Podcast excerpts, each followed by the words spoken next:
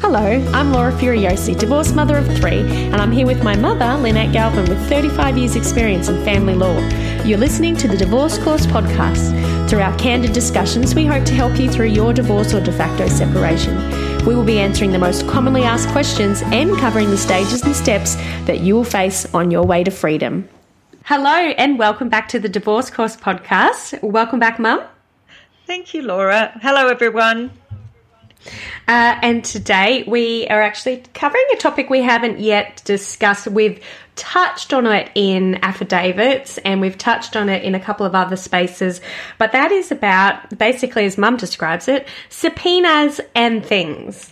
um, so, Mum, we're going to be talking today about what is a subpoena, what does it do, who can issue one, why you'd need one, why they, the other side might need one, uh, when they would subpoena them, how they subpoena them, and also some pitfalls that you need to just be aware of as you're going down this legal path with the ability of subpoenas and um, information people can access. So, Mum, do you want to just start off? Let's just get straight into it what is a subpoena and things?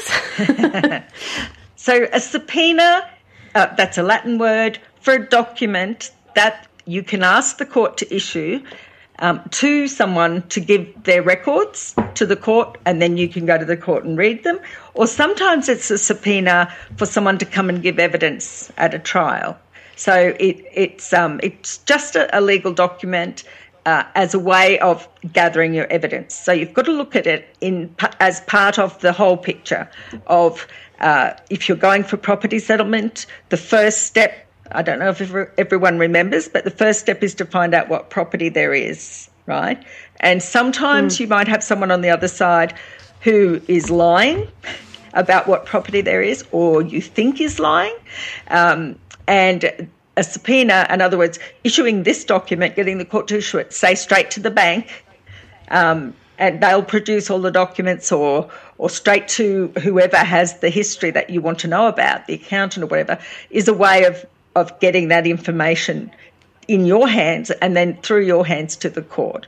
So it over the years of the Family Law Act, they've realised that people don't always tell the truth or and don't always reveal what they're supposed to. So this is a sort of a, a forcing way um, or a way around a person who won't tell you the truth about something. Okay.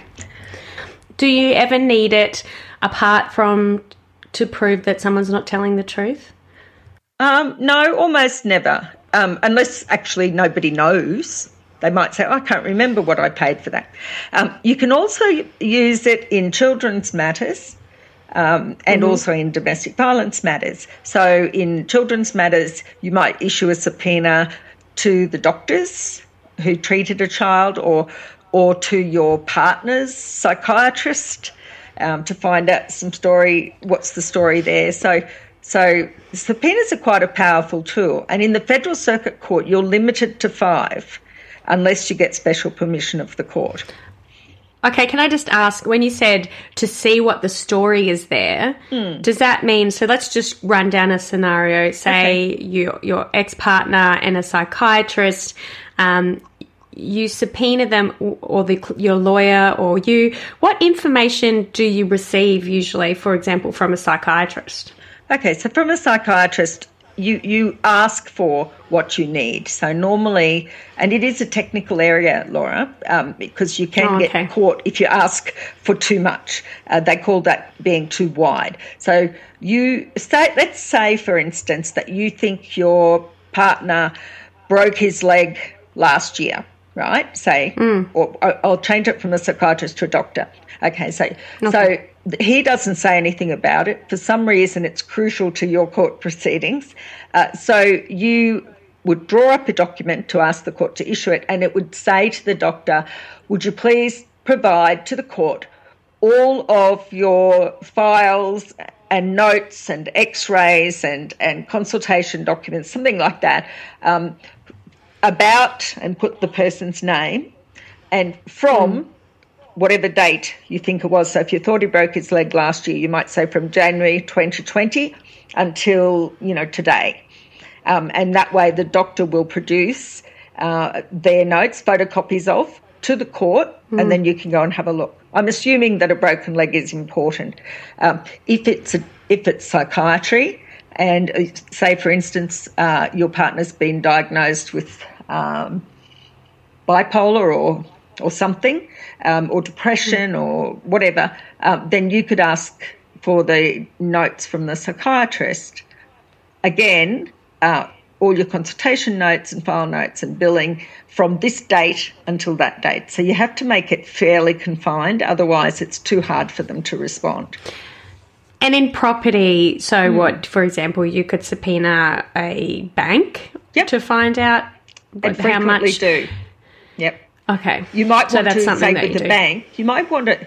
It, I've had cases where we, we thought a person wasn't properly telling the story about what property they owned.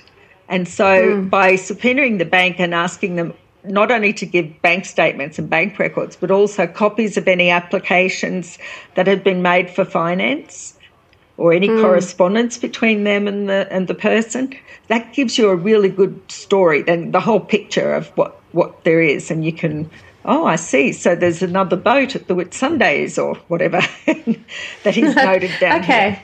Here. Yeah. So basically, the point of a subpoena is to get evidence uh, for a trial. Do you could mm-hmm. you need it for evidence outside of a trial? Yep, uh, only if you're in court. But usually, um, you know, when you first start proceedings, if you're looking at an interim hearing, if you're trying to just get something in the short term, remember we talked about how long it can take to get to court for the long term.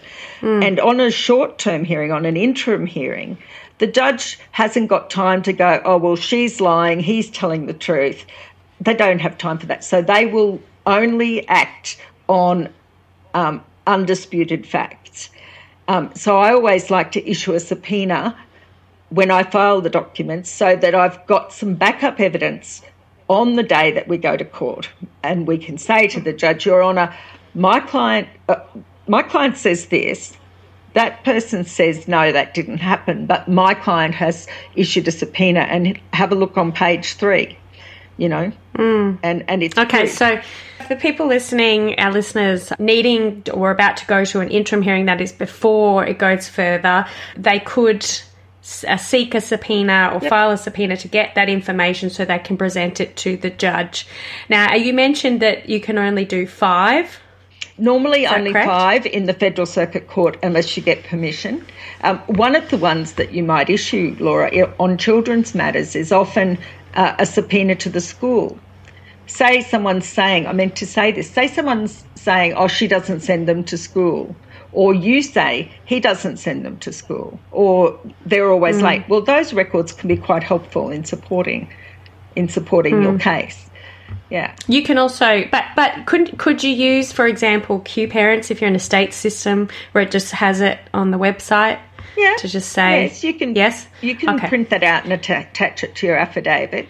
Uh, but yeah, anywhere where there's scope for you or the other person to be um, just writing lies. mm. um, then you wouldn't use that. But if it's a document mm. that's maintained by the school for you, um, and there's no question of it being tampered with, then you won't need to subpoena. And, and that's important. You only subpoena when you can't get the information any other way.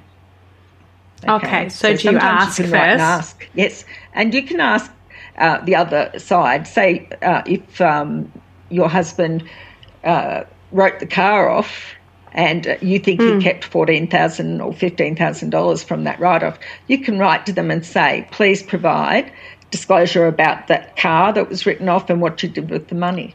And if they don't say, mm. if they don't tell you, then you can subpoena the people who bought the car, if it's that important, and also the bank to see what happened to that money.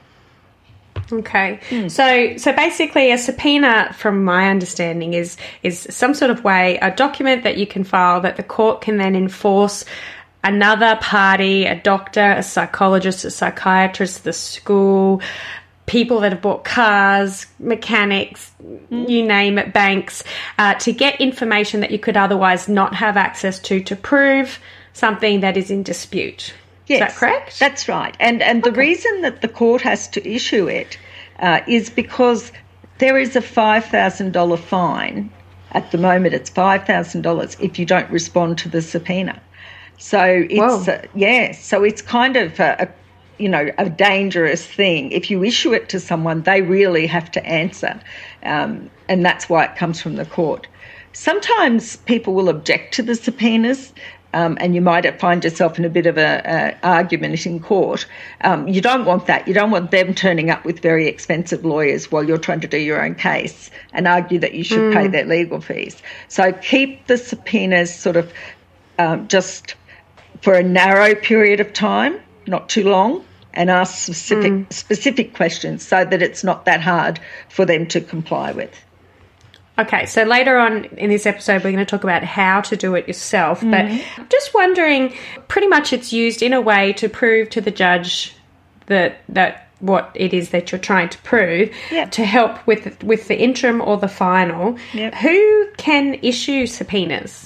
Oh, anyone... So say there's you, your ex partner. Yeah, maybe it. they've got a lawyer. That's it. Well, your ex part, if you've got a lawyer, your, your, lawyer will do the subpoenas for you.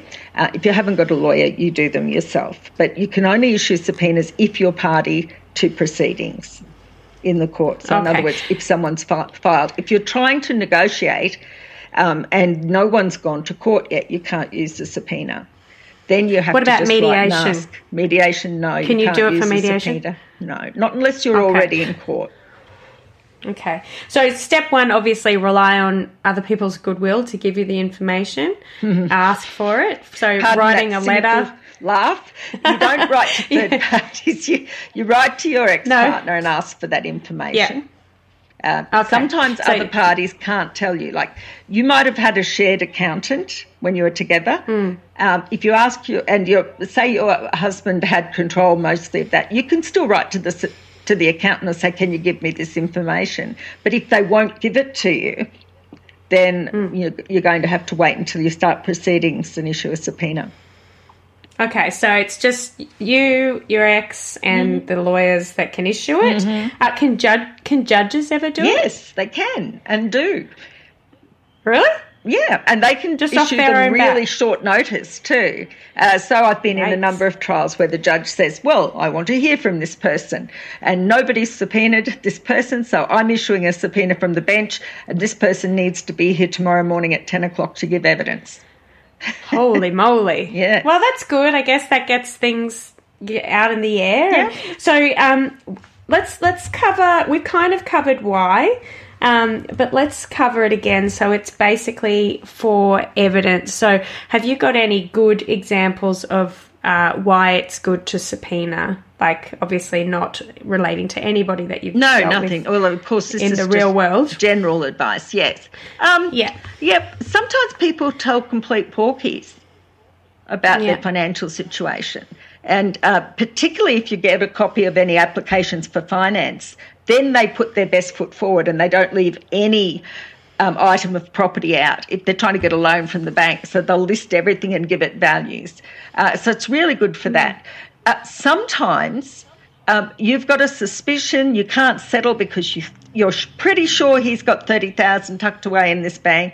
When you subpoena the bank, that money might not be there. So it's very useful for you. You can go, okay, all right, it's not there. Okay, I can settle now. It just sort of, mm. you know, shines a light on some of those dark areas, particularly when trust is gone. Um, other times about- where I've seen it really, really helpful is like with school where children were missing yeah. huge scraps of school. The other person said, no, they're not and you know mm. the judge can't choose. You produce that evidence. Mm. Mm. So, uh, what about in domestic violence uh, situations? What's a subpoena useful mm. for? Um, what do people do subpoenas for uh, in it, the DV I'm blessed if I know. Really, um, I know. I, I know of one case I heard about where the allegation was that this person had smashed a hole in the wall and it had had to be repaired. Um, the other person said, no, I didn't. Uh, didn't do that. Um, then uh, they subpoenaed the uh, plasterer who fixed up the wall and show, hmm. and brought that to court and said, well, you know, it doesn't prove that this person smashed that hole, but it does prove we had a hole and it was repaired. Hmm. Yeah. So they might use it like that. What about with police? Can police subpoena or yep. be subpoenaed? Yep, and and their criminal records are important. You can you can um, in a DV you can uh, subpoena the police. You can in a family court proceedings as well uh, for someone's criminal history or domestic violence Okay. history. You just put their full name and date of birth, and then ask for that history. You can also issue subpoenas to other states if there's been. Um, a, you know, if there's been trouble down there and they've come to the attention of the police in another state, you can issue the subpoena down there to get it all before the judge. Just because the police are around the court doesn't mean they will have his or her whole criminal history with them. So subpoenaing helps. Okay. Yeah. All right. So when I know we've talked about in the timeline, obviously eh, mediation's not worked maybe because no one's actually properly disclosed how much money someone's got or you're not agreeing so obviously you have to go into the court process make your application that we've talked about in the last this last episode and your is that when it's a good time to do those subpoenas or Yes, do you want to should you hold off Uh, I don't see any benefit in holding off. If they can help towards negotiations and settling things, do them. Uh, if your trial is a year and a half down the track um, and the subpoenaed material is a year and a half old, therefore, you might want to update subpoenas, issue new ones for the for the period that was missed. Um, but I, I think issuing a subpoena early is the secret to resolving cases because if you, like I said, if you're thinking there's thirty thousand there, you it's good if you can find out if you subpoena. If there's 30,000 there you can go ha to the other side. I've proved it and what are they going to do? Or you can say oh okay I was wrong about that so I'll now uh, be able to negotiate without worrying about that that money. So the, the sooner you can establish the facts to your satisfaction the better Okay. All right. Well, then it gets us to the nitty gritty part. Yes. How? so you've gotten to the stage where you need to prove something, and it's he said, she said, and you're like, ah, I got to prove this, uh, even in children's matters or in property or in domestic violence. How do you do a subpoena? Okay. First thing, the very first thing is to make sure the subpoena is dressed to somebody. So you can't just issue it in general to the police or to the school or the education department. Okay. So- So, sorry, Ma, I'm going to stop you there. I'm going to backtrack you further.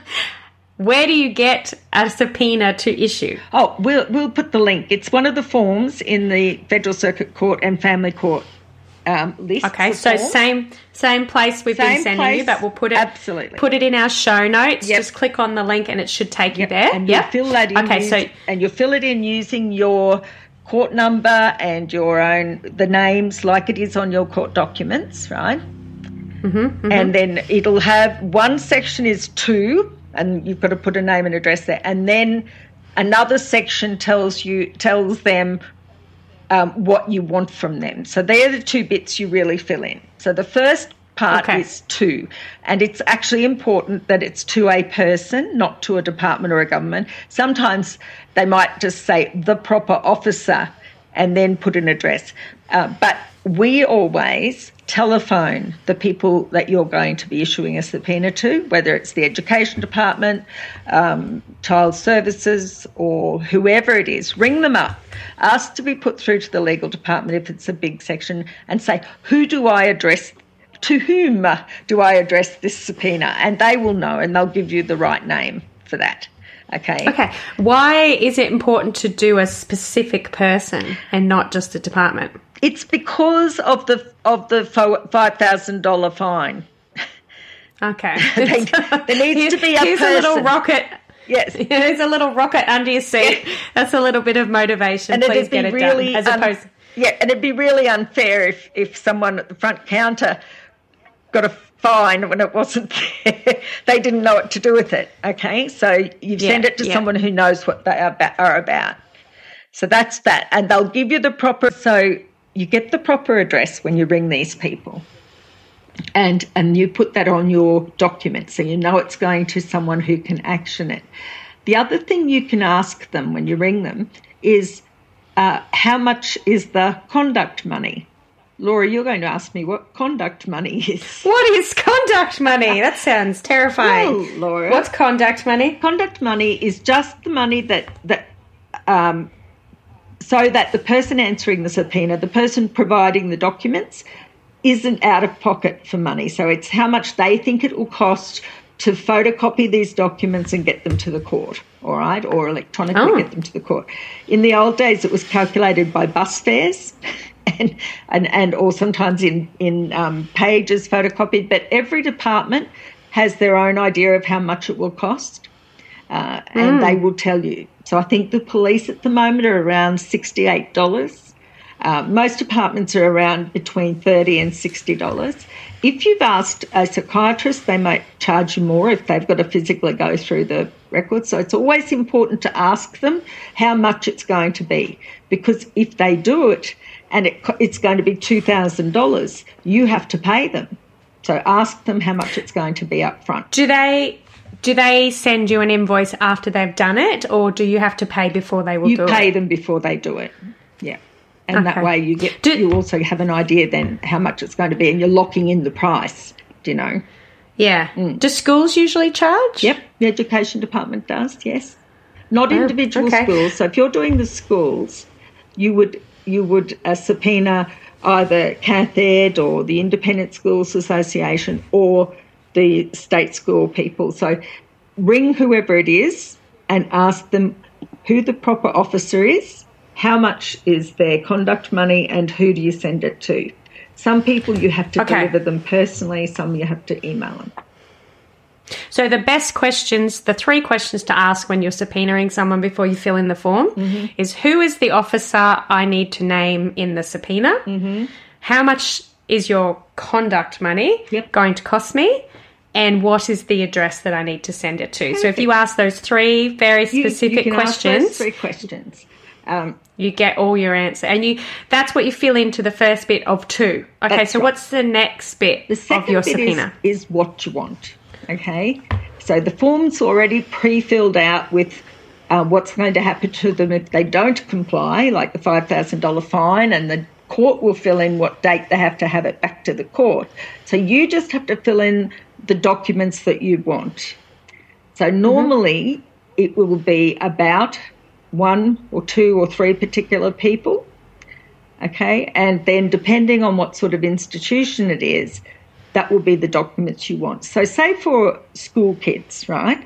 You might say that you want the want all and any information they have about name your child one, you know, Percy Bysshe Shelley plus Mary Bysshe Shelley. You know, put the two names, put their dates of birth, and then and say including but not limited to uh, their, and then you might make a list A, B, C, or one, two, three, and it'll be report cards, uh, emails between the parents.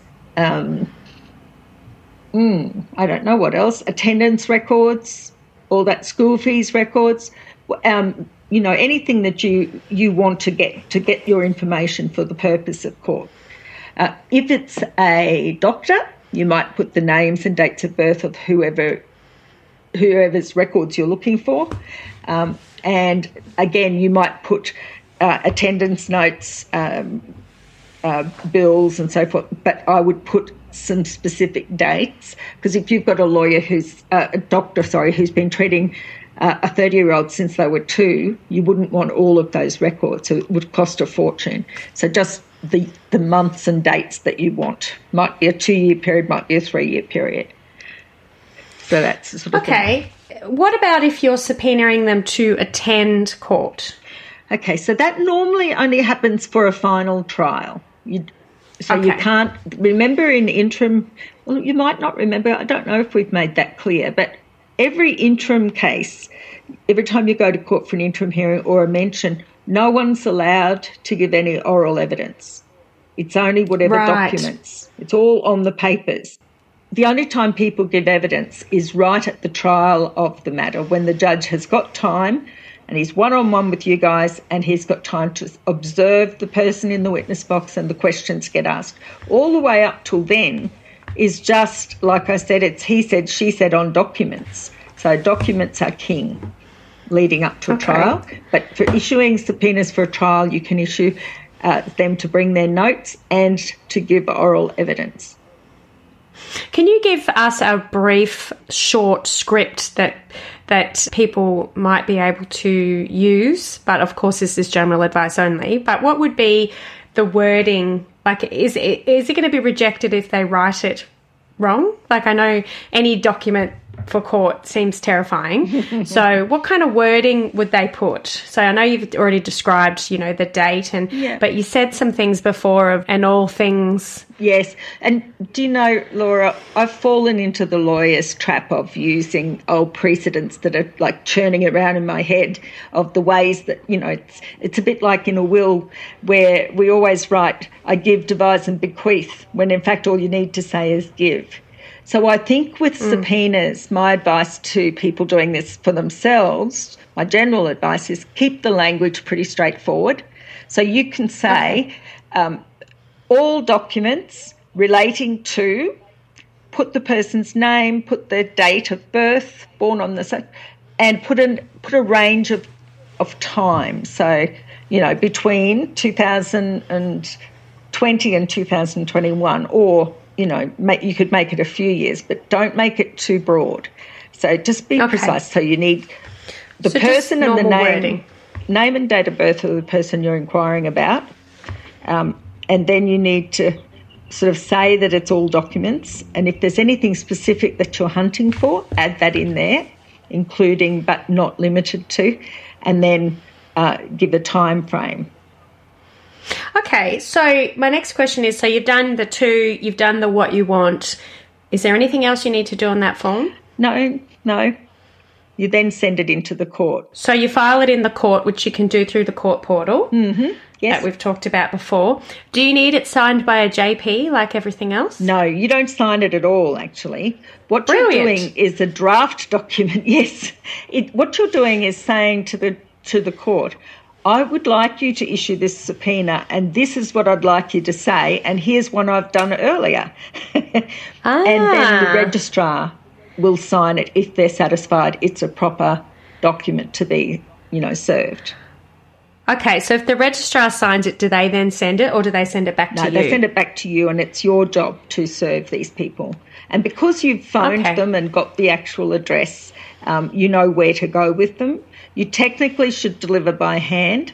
In very rare circumstances, will they let us subpoena? But because you're giving them money, either a money order or whatever um, for conduct money, maybe cash, I don't know. They usually won't accept cash, but a money order if you don't still have a checkbook, um, then you really need to get that document to them physically.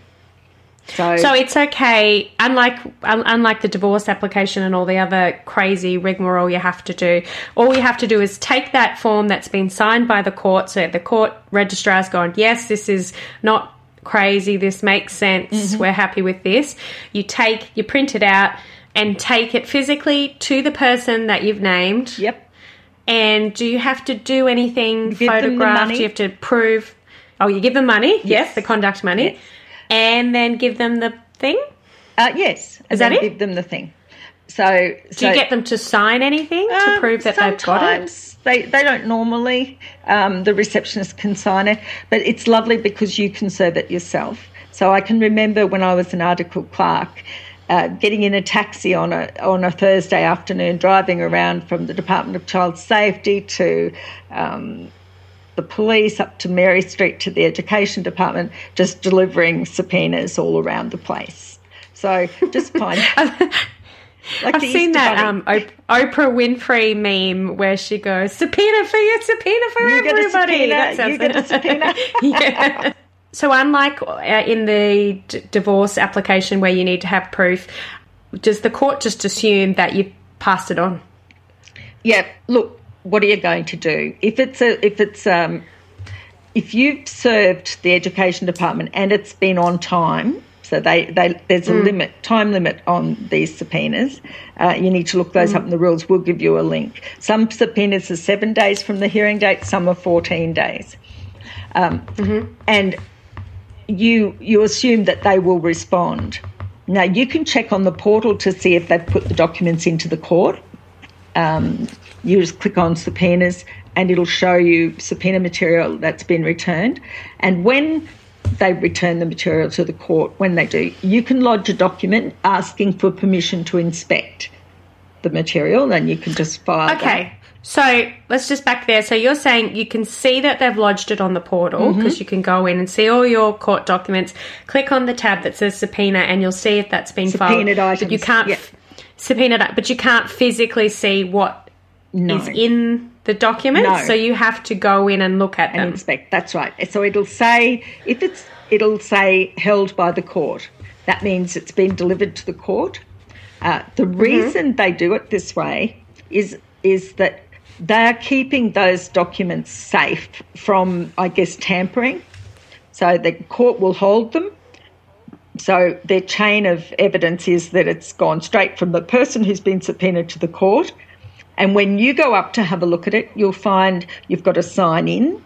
There's cameras everywhere. You have to look at the documents. You can't photograph them. You copy notes, and then you have to deliver it back to the girl behind the counter who's got custody. So they make sure no one removes pages or adds pages or does anything dodgy with the subpoenaed documents.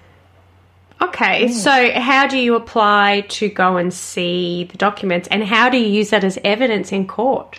tricky. So you will give you the link um, for the document Yeah. you need, permission to inspect, a request for permission Okay. to inspect. You normally won't get permission to photocopy, so don't ask usually. Um, just keep for inspect. Uh, and then um, and then you, you ring up the court subpoenaed section, you make an appointment to go, you go, you have a look at the documents, you make some notes. Um, while you are there and you're making notes, if there's anything important, the thing that you wanted to prove, say that 20,000 that you reckoned he, that person had, and, and there it is in black and white.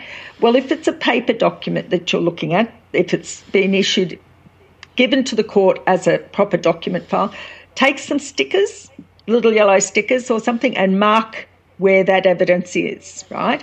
And then you, so hmm. I usually put a sticker on an important fact or an important page. I give it a number starting with one, and then on my my notebook I write one, and I write what that sticker says. Then the next interesting piece, you put a sticker and write two on that sticker, and then write two on your notes and write down what it says.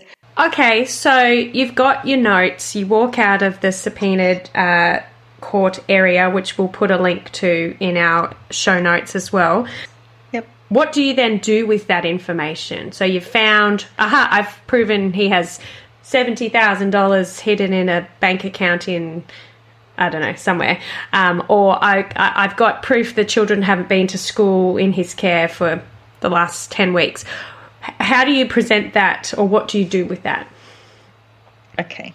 Uh, so remembering that when you handed the documents back to the officer, uh, you've left your little stickers on them, right, with the numbers. Now, on the morning of court, the subpoenaed bundle, uh, that's what they call it, whatever's been issued by received by subpoena, is taken down to the judge's chambers. Okay, so his associate will have that very same group of documents that you had, and it will have your little numbered tabs on it. So when you make submissions to the court, you can say, and Your Honour, if you look at the bundle of documents from the Education Department, um, number one uh, is a history, a record of their attendance, and you'll see that, you know, Johnny hasn't attended school for the last three weeks, something like that. Or if it's been on an electronic file, sometimes when you go to look at subpoenas, um, you'll get a CD instead. Uh, and so you have to remember what page that was on. And then sometimes you ask the subpoena people to print them out in advance so that they can be handed to the judge. But yes, it's your backup. You can refer to the subpoenaed notes in your affidavit and say it shows it on this page and you know I've marked the page. Um, you can also use it in your communication with the other side and go, haha, I've looked at the subpoenaed documents and your your client does have twenty thousand dollars in such and such a place.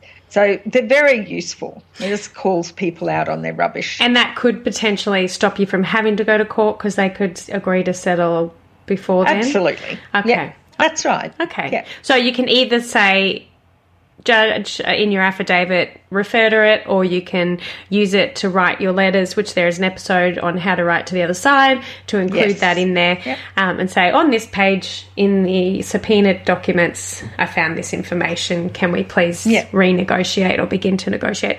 Okay. Um, do, and just, I know we're talking about interim, so it's not the final trial, but do do those subpoenaed documents then carry over to the final trial? Do they just continue? Yep. Okay. They're all there, all there for the whole process. And what happens to subpoenaed documents after? They either are technically to be collected by the people who dropped them up, but almost everybody gives the court permission to destroy them hmm. Um, at the end of the trial. Okay. So Well, that's good. uh, usually after the appeal period's finished. So what's really good about them, Laura, is that it, it what was a disputed fact quickly becomes an undisputed fact when the truth is shown. Because I like to think that lawyers are uh, they're only acting on the instructions from their client. Um, if you show the other lawyer that your, their client's been telling fibs, uh, then I dare say that lawyer will have something to say to their client hmm. and it will become an agreed fact. Yeah. We've talked about how, and we're going to have the links in the show notes. It sounds relatively straightforward in comparison to all the other types of documents we've talked about in the past. So that's a plus. What are some things that, you know, being subpoenaed yourself or you're getting your doctor's subpoenaed or your school subpoenaed for your kids does sound quite worrying and intrusive. So, you know, what, what kind of advice do you have for people who maybe are worried that you know their whole life is going to be laid bare for everybody to see or they're going to know what shop you go to or that kind of thing? So what kind of advice hmm. do you have? So, in general, I think subpoenas are good because it just tells the truth about everything. Uh, but I think the situation you're talking about uh, is where there is a little bit of uh, perhaps domestic violence or risk of stalking or just asking these questions for no proper reason. Um, and that's tricky because whatever you say to your doctor, if he writes it down, it will usually be caught in that description of any documents uh, that you have in your possession about, you know, the, you with your date of birth. Uh, so I'm not suggesting that you uh, mislead your doctor, uh, but there might be some things uh, that you would prefer not to say if you keep in your mind that all of those notes could end up before the judge. Right So, okay You know, if you if you think the judge that you've got is terrible old grouch, perhaps don't say that to the to your doctor. um, yes, and so just keep it very professional and clear. Uh, but by all means, if you need help uh, with your mental health, or if the children are sick, um, then you have to be open and upfront. And you know, the courts are aware that these things are very intrusive, and they're also aware that some people can be issuing them just to harass a person when there's no really valid reason. if the courts are aware of that do they just let it mm. happen or does are there times when the No. court will stop that from happening Yes, sometimes the court, yes, the, the receipt of, of subpoenaed documents is at the discretion of the court. Hmm. And so they might not let some material be used because it might not be relevant mm. to the proceedings. Mm. You know? okay And so uh, they act as a little bit of a gatekeeper role. Mm. So pitfalls for writing your own subpoenas is there are there things that you've seen other lawyers or people who've represented themselves where they've made a big boo boo? Yep. And the big boo boo is asking for too much. Where you know, not thinking clearly. Just ask for the bit you need. You know. Um, sometimes too, if you're looking for the criminal history of your ex partner, and you know you don't have one, maybe issue a subpoena for your your name and his name, so that it proves to the judge that you don't have one. Um, if you issue a subpoena for the criminal history of your ex partner and they don't ever issue a subpoena about you, there's always a little question mark about whether you have a history or not. So mm. it's a good way of clearing your name at the same time.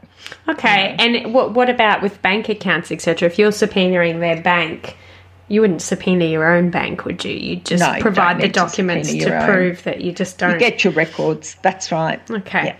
All right. Realistically, a subpoena's a tool for you to be able to prove what you're saying is true, or to find mm-hmm. out information because you don't know the truth or you doubt what's being said. You can use it in property, you can use it in children's, you can use it in domestic mm-hmm. violence, in the trials, etc., or in the interim you can actually have what subpoena people to come. So, can you talk us a little bit through what that is? So, that's in the trial, I guess, but that's on the trial. Yeah. Yes, so they would become witnesses, right? Uh, so, um, if, for instance, uh, if you want them to give evidence, mm. but they're not on a, they haven't they haven't made a um, an affidavit. They're not really on your side, so to speak, or they're independent people like a doctor um, then you have to issue a subpoena to ask them to come to court on that day. I think it's um, you've got to be careful with subpoenas. Uh, you, have got to have a reason to issue a subpoena. You can't just do it to be annoying, or if you think he's put money somewhere, but I don't know if it's Heritage Bank, Bendigo Bank, Teachers Credit Union. So you, you can't just issue a subpoena to everybody. Okay. You can't just issue a subpoena. So you just got to really uh, choose it and just be really careful mm-hmm. with your choices. Mm-hmm. Okay. don't get carried away with it. Don't get carried away. Most professionals will come. If you issue a subpoena, uh, then work with them about a time for them to give their evidence. They don't, shouldn't have to sit around at the court all day. Mm. See if they can give their evidence by telephone. Ask the other side if they mind. Um, and just try and keep your costs down because you'll have to pay that lawyer or, sorry, that doctor or psychiatrist or whoever. Usually you will have to pay them for attending. Is that like another version of conduct, conduct money? It is kind of yes. It's it's not just getting their documents to the court. They've got to get themselves to the court, and then sometimes they'll issue a bill if they've if they're like um, psychiatrists who are missing out on seeing clients. Mm. You may have to pay their hourly rate. So these are things not to be done lightly. Okay. If you are in the process at the moment of trying to track down the truth or prove the truth or try to understand the property pool better so that you can negotiate, as Mum said, always try and know what the actual property pool is. Uh, don't start negotiating if you've got no idea because you might miss out. Click on the links in the show notes, have a go, file it in the court, and go and be Oprah Winfrey and give out your subpoenas. But just be careful of those pitfalls, like Mum said. Don't put in too, don't ask for too much um, because it'll be overwhelming. And do your own little detective work. Sign up to go in and check it out. Have your notes, have your sticky notes. Write down, make sure you write down where you found it so you can locate it again if the sticky note falls out.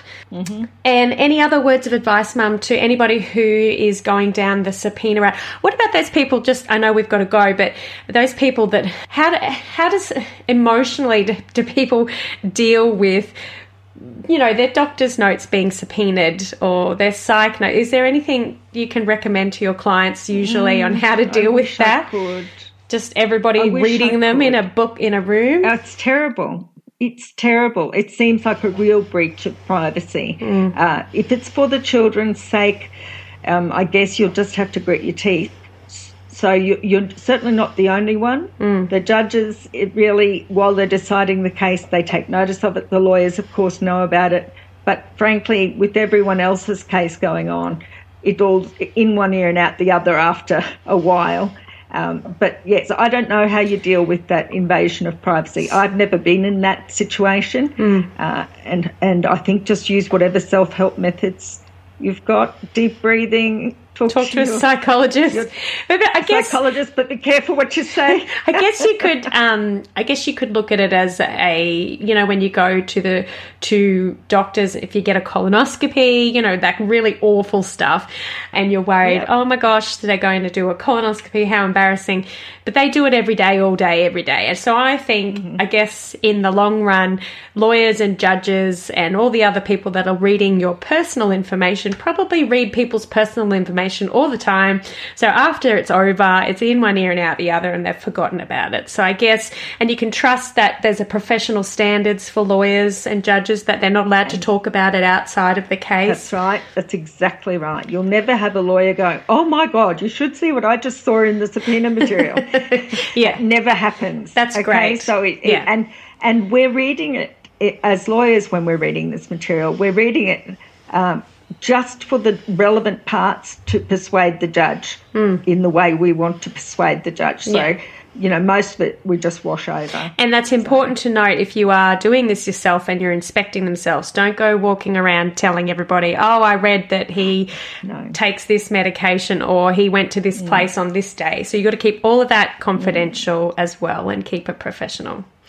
Well, mm-hmm. thank you, Mum, right. for that very interesting information on subpoenas, which I find incredibly hard to spell, um, but I will spell it right for the episode. Check out the show notes. Um, and if you need any more information or you've got a question on something that you're facing, send us a message on the Divorce Course podcast on Facebook or on Instagram, and or you can write to us at um, the Divorce Course podcast at gmail.com.au. And below um, our, our notes or in our notes, we'll put the link to the court's explanation of subpoenas as brilliant, well. Brilliant, Yeah. Okay. and remembering, uh, uh just double checking, are subpoena rules different in each state or are they no, the same? Okay, great. How, uh, except for domestic violence. Okay. But they are different. Um, the, it's Commonwealth Government, right? So it's the whole of Australia, but they're slightly different in the Federal Circuit Court and the Family Court as it is today in May 2021, but those courts are merging soon. So okay. should be just the same set of rules, the same form. Brilliant. That'll be a good thing. All right. Thank you, Mum. Thanks for your time. If you found this podcast helpful, we'd love it if you could rate, review, and subscribe. By doing so, you are spreading the word to help someone else just like you. Lyn would like to remind you that this podcast is general advice only, and you should always get legal advice in relation to your particular situation. And remember that the Australian laws may have changed since recording in 2020.